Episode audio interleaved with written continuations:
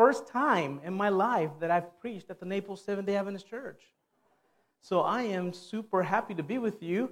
Um, it's been one of my, um, how do you call it, those things you want to check off before you die? Bucket list, bucket list, bucket list to be here with you and share uh, in this wonderful town that is beautiful, and it truly is beautiful. So I thank Pastor Art for inviting me and being here with you.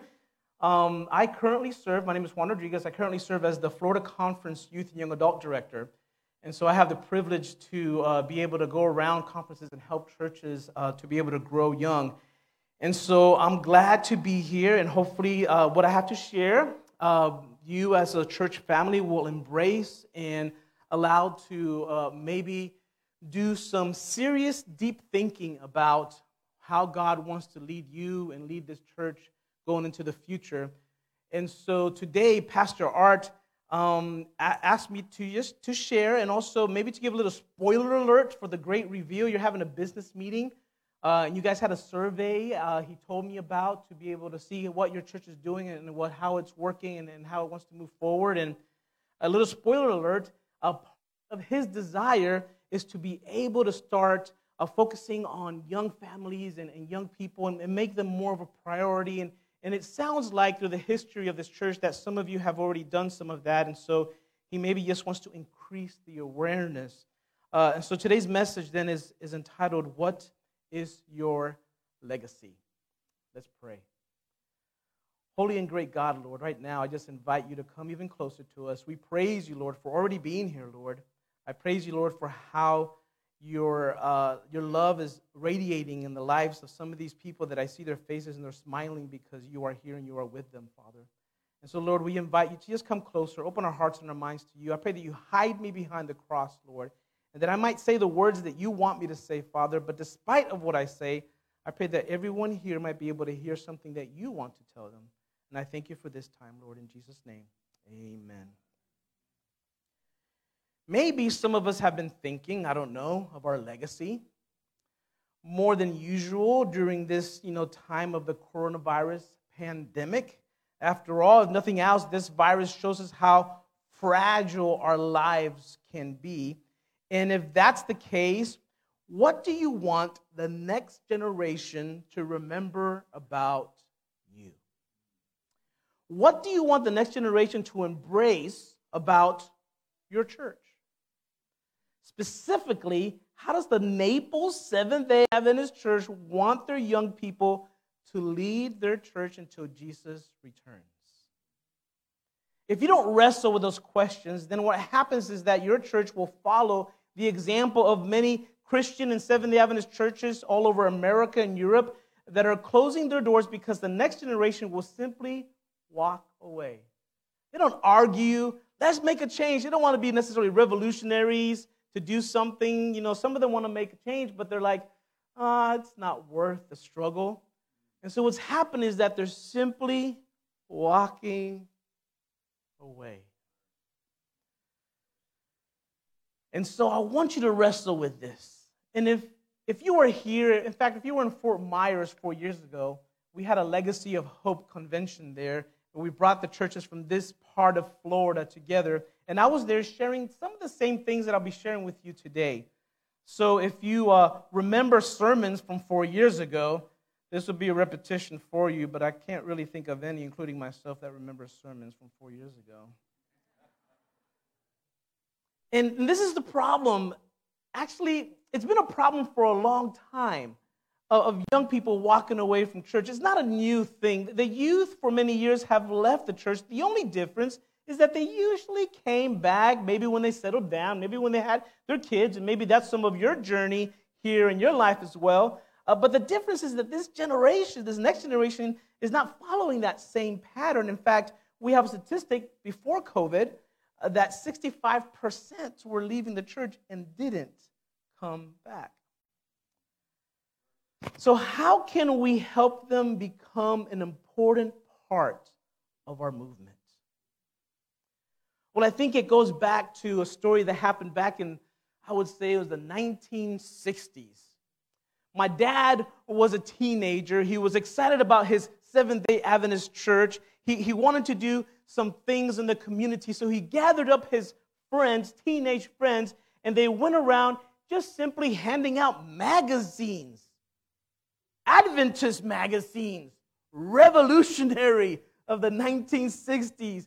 And he went out there passing them out, and then they started sharing with Jesus and praying with people. But his church got a little bit scared because they were going out into the community and meeting strangers. And they weren't sure what kind of example these bunch of teenagers were giving to their community. So they, they told my dad and his friends, You have to stop doing this. My dad said, I'm sharing signs of the times. you know, our good old Adventist magazine from back in the day. It was in Spanish. It was uh, entitled differently in Spanish. He was in Puerto Rico, but they still stopped him. And you would think, oh, but that's the mentality of back then. We don't have that kind of problem now. Let's fast forward 60 years. I, I, I'm calling a youth leader from a church in Central Florida because she is outraged that the leaders in her church are telling their youth and young adults that they can't lead in their church. And that blows my mind because some of these people are actual leaders in their own workplaces, mid 20 year olds. But the church is not trusting them in their place of worship.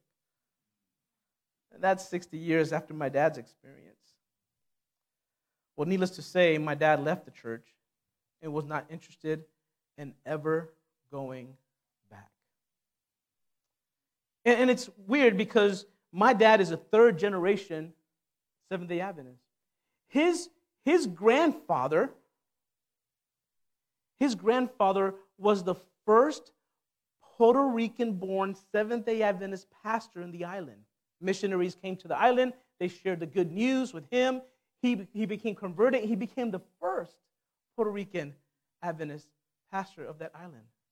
His mother was a missionary and now, him, third generation, wanting to spread God's word, shut out. And he left the church. Even though he had that background, that incredible heritage in his life, he walked out. There was a disconnection between the leaders of his church and the young generation of that time. Something negative happens when the church doesn't share with one another and make it a habit, a priority to learn from one another, especially to learn from one another intergenerationally. So when I talk about focusing on the next generation, I don't say forget about the seniors in your church. Forget about the older people in your church. I mean, come on, how can you say that in a community where the average age is 66? All right? You know what I'm saying? We need one another, though because we need the experience of the seniors and we need that experience to be passed on to the next generation. And guess what I found out? I found out that young people actually want to learn from you. Isn't that weird? When I was a young person, I could care less what seniors had to say. But this is a different generation, a new generation, and the studies show that they are interested. Because unfortunately, they're going to YouTube to learn, and they're very educated. They, they know so many things that I didn't know when I was young, but they don't have the wisdom to navigate their knowledge. And so we need the wisdom that come through your experience. So we're talking about learning from one another intergenerationally. We see this dilemma played out in the Bible as well. It's amazing. This dilemma was all the way back in the book of Judges. If you have your Bibles or your phones, Check out Judges chapter 2. Judges chapter 2, and I'm going to read from verse 6 to start out. Judges 2, verse 6. When Joshua had dismissed the people, the sons of Israel went to his inheritance to possess the land. So, this is where we are in history. They've conquered most of what they needed to conquer for that time. And he told them, Go and and, and be blessed in your lands. Joshua is still leading out the people of Israel. Then we go to verse 7 of the same chapter, Judges 2, verse 7. The people served the Lord all the days of Joshua and all the days of the elders who survived Joshua, who had seen all the great work of the Lord which he had done for Israel. Then Joshua, the son of Nun, the servant of the Lord, died at the age of 110. And they buried him in the territory of his inheritance in Timnath Heres in the hill country of Ephraim, north of Mount Gaash. All that generation also were gathered to their fathers. And there arose another generation after them who did not know the Lord, nor yet the work which he had done for Israel. That passage messes, me, messes with my brain. It, it torments me because I'm thinking to myself, how in the world can this next generation arise and not know the work which he had done for Israel? What happened in the process between Joshua, the next generation, and then the next generation? Uh, the, what happened with this sharing with the next generation what God has done? What happened with mentoring the next generation? This was the result, though. Verses 11 and 12.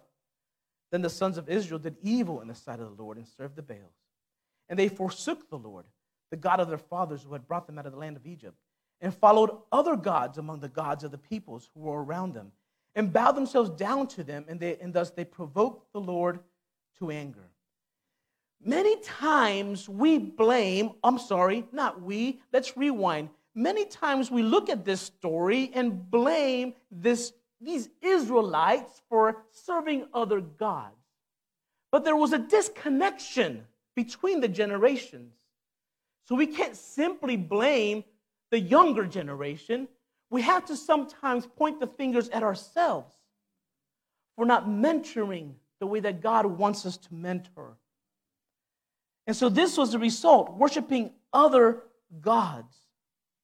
And the result was even deeper in Bible history. I want to go through some history here, real quick.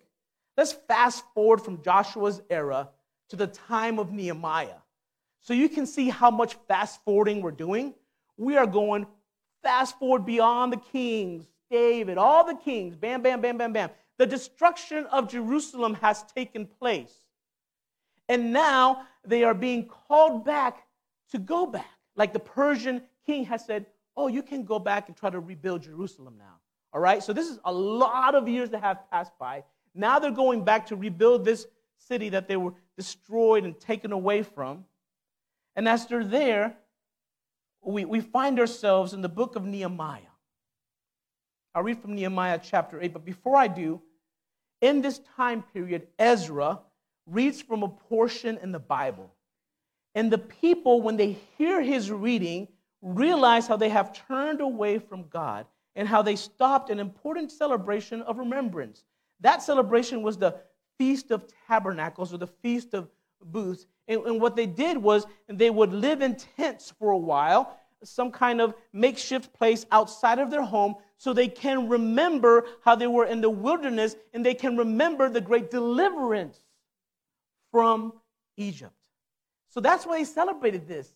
Let's remember the great, the great redemption from Egypt, the great redeeming God that took us from slavery into freedom and let's live in tents for a little while so we can remember and, and have this feast of tabernacles. And we look up now what happens in Nehemiah chapter 8, verses 16 and 17. So the people went out and brought them and made booths for themselves, each on his roof and in their courts and in the courts of the house of God and in the squares of the water gate and in the square of the gate of Ephraim. The entire assembly of those who had returned from captivity, this is the captivity that are coming back now to Jerusalem, made booths and lived in them the sons of Israel had indeed not done so from the days of Joshua, the son of Nun, to that day, and there was great rejoicing. Are you telling me, since the time that I just read from Judges, all the way past all the kings, to this time they had not celebrated this wonderful feast of redemption? That's what can happen when people don't share with the next generation the great redemption that they have received. the great redemption that God has brought them through. And I'm not just preaching to you, I'm preaching to myself. I have to think also to my own kids right now. Do I share with them the great story of what Christ has done in my life? Do you share with those around you the same thing, especially the next generation? Well, apparently they hadn't done this. And they hadn't celebrated this Feast of Tabernacles since Joshua. Hundreds of years later. We could go deeper into the story. But the point I want you to grasp is that the failure of the elders, parents, and leaders that came after Joshua to mentor, disciple, and truly love the next generation well created a cycle of forsaking the Lord. I'm going to repeat that because I want that to go deep into your brains and in your heart.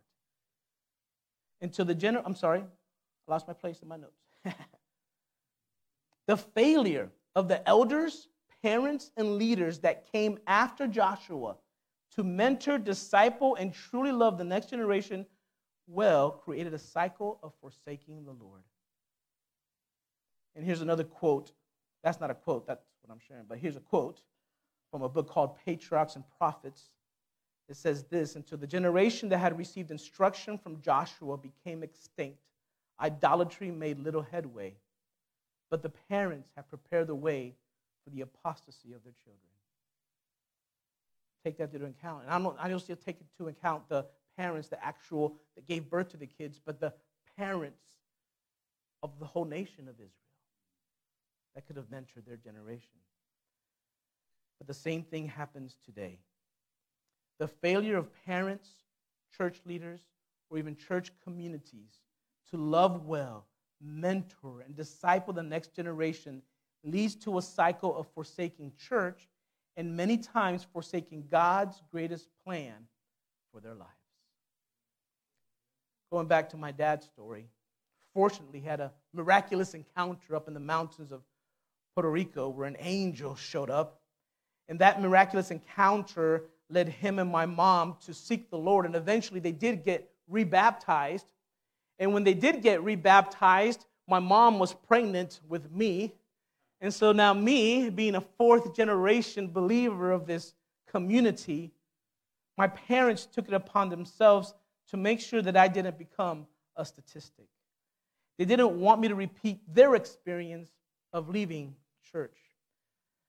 So they did three things that has led me to where I am today. And in case you're wondering where I am today, I don't know if you can tell, but I praise God and I'm in a place that I love Jesus Christ supremely. He is my best friend and Lord, and my greatest desire is to live in the center of His will. So they did three things that helped me in the process of being completely sold out to Christ. They instilled within me a great love and respect for the Bible as the voice of God. In other words, the Bible is not just a book of great history. The Bible is not just a story of God's redemption for the world. The Bible was not just something that was a good thing to read and had good laws to obey. The Bible was actually the voice of God. So every time that I opened the Bible, it was, it was as if God was speaking to me. They, they put that within my heart. They helped me understand that it's true. They also instilled within me a huge importance in prayer as a means to communicate with God. Not just telling Him what I want, but talking to Him as if I would talk to a friend. My question to you again today is this What is your legacy? And third, and the one that connects with this message, is that they placed me in an environment that had men and women that helped me understand God's love for me and embraced grace. And encouraged me to be a leader in their churches.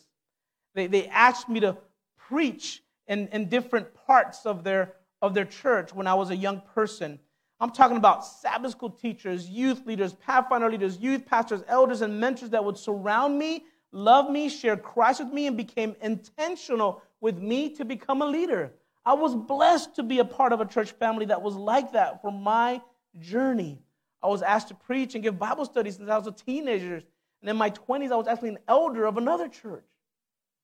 And so in my life, I've been blessed to be a part of a church family like that, a, a family that spoke into my heart as a young person that valued me, that prioritized my journey with Jesus, and allowed me to lead at a young age. Why am I sharing this with you? Because I think it's important that we begin to think that way for all the churches in the Florida Conference, including this church. Now that I'm about to turn 50, I know, I don't look it. You can say it. Now that I'm about to turn 50, I have an urgency to help churches understand the importance of discipling the next generation, of prioritizing young people and young families in all that they do. What kind of legacy does the Naples Seventh day Adventist Church want to provide for the next generation? And how can we start connecting intentionally, intergenerationally? In a study done by the Fuller Youth Institute, they discovered that there were six essentials that is helping churches all over our country to grow young. In the North American division, we are seeing churches that have embraced these six essentials to reach the next generation through a movement called Growing Young Adventists. Those six qualities of a church that is reaching the next generation are fueling a warm community. And I'm not going to get into in depth with all of this. In fact, I've given your pastor books on this that he's going to share with his leaders and hopefully share with the rest of the church members who are interested in getting those books. And when he runs out, let me know. I got more. So just let me know if you want a book.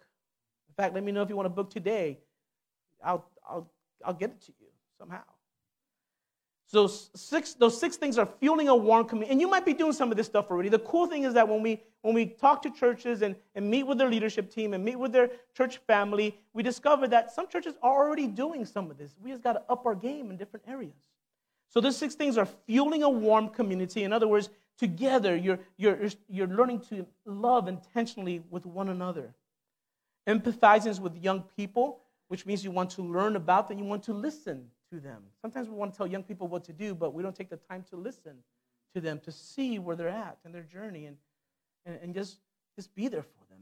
Prioritizing young people and families everywhere is the third one. Taking the message of Jesus seriously, which a lot of Adventist churches do well, the ones who take the survey in the Florida conference, they take the message of Jesus seriously, and then being a good neighbor to their communities. Those six things, those six essentials can be found in a book entitled Growing Young. And when they're taken seriously, and can be life changing for your church. Here's an example. I got a call one time from Bob from the Homosassa Springs Church. You guys, you guys know where Homosassa, Homosassa Springs is? Yeah? Some of you have been there before?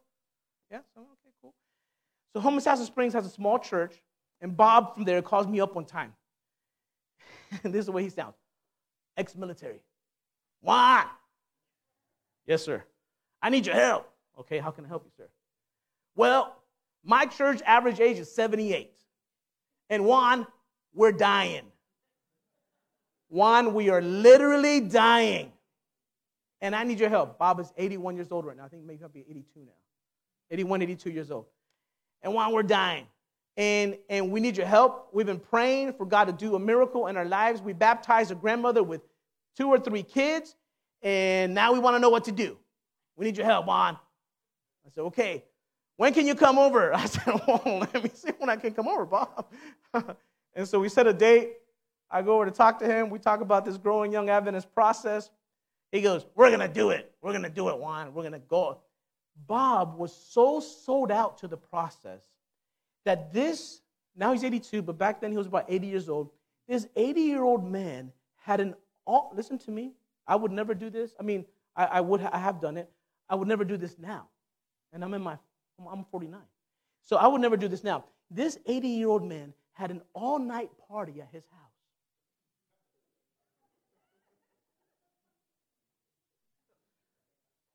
He was sold out. 80 year old man with his 70 year old, 78 year old wife had an all night party at his house for young people. He told these three teenagers that were baptized to invite their friends. So they had about 12 to 15 people in their house. Nine of them were not even Adventists. Some of them weren't even Christians. And they were just hanging out at Bob's house all night, eating, going to their pool, and then Bob would share a little message with them about Jesus. That's amazing. He was sold out. Some of these young people are serving as elders of the church. I went to go over there and preach one time. And the person in charge of the soundboard, they had they, nothing like this. This is like, you know, upscale. But they had the little one little soundboard thing going on, and it was completely let out by a 12 year old girl. There was nobody else up there, just her. So if it can happen with Bob at the age of 80, he even says himself, no one has any excuse to not move forward with this. So, what is your legacy? Because the only way that we can do this is by doing this together. It's got to work together. And when it works together, it works beautifully. How many here like nice, fresh, juicy grapes? Yeah? Yeah, yeah. How many here like old, wrinkly raisins? Yeah? Listen, nice young grapes and nice elderly wrinkled raisins are delicious. And you can have both of best worlds when you work intergenerationally among the wrinkled and among the juicy, plump young people.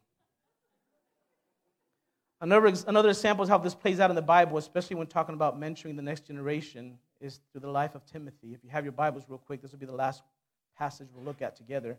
2 Timothy chapter 1, verse 5. 2 Timothy chapter 1, verse 5, 5 through 7. For I am mindful of the sincere faith within you. This is Paul writing Timothy. I am mindful of the sincere faith within you, faith within you, which first dwelt in your grandmother Lois and in your mother Eunice. And I am sure that it is in you as well.